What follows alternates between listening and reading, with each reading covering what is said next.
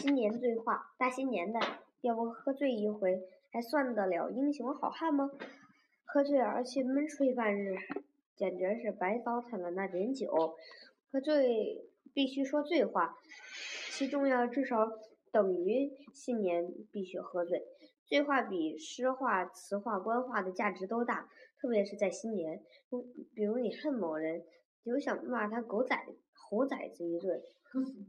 可是平日的生活以清醒温和为贵，怎好大睁白眼的骂朕一番？到了新年，有必须喝醉的机会，或趁此时节把一年的储蓄骂都倾泻尽尽，等待何时？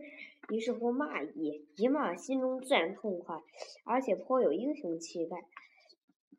因此来年的事业也许更顺当、更风光。哎，元旦或大年或二，以以自诩为英雄，一岁之计，在于春也。反之，酒止两碗，菜过五味，欲哭无泪，欲笑无由，只好哼哼唧唧，噜里噜嗦，如老母鸡然，则赖狗见了也多咬你两声，岂能成为民族的英雄？再说，兔子。文名的世界，女扮男装，许多许多男子大汉在家中乾刚不振，欲恢复男权以求平等，此其时矣。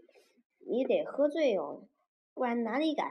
其醉，既醉则嫖，鼻子弄眼，不不必提名道姓，而以散文诗冷嘲，即热骂。头发烫的像鸡窝，能孵小鸡吗？去献米美，只献美又几个钱一斤，老子的钱是容易挣的。哼，诸如此类，无需管层次清楚与否，但求气势畅丽。每当稍为停顿，则加一哼，哼出两道白气。这样一来，家中女性必得惶恐；如不惶恐，则拉过来一个，以老婆最为合适，打上几拳。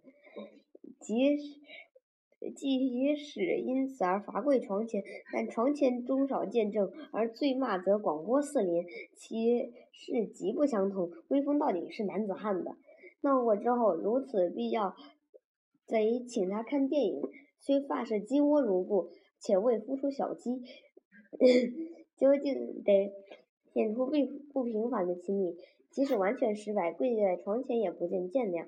到底酒力。热及四肢，不致着凉害病，多跪一会儿，正自无损。这自然是附带的利益，不在话下。无论嗯怎说，你得给女性一手瞧瞧，总不能一战成功，也给他们个有力的暗示。你并不是泥人哟，久而久之，只要你努力，这也使他们明白过来。你有时候也曾闹脾气。而跪在床前说非完全投降的意思。过了年底，唐军在醉话犹未必须，讨债的来了。见面你先喷他一口酒气，他威风马上激降许多。然后他说东你说西，他说欠债还钱你唱四探四郎探母，虽有无赖，但过了酒劲，日后见面大有话说。而奸头万之所谓奸头万也，醉话之功。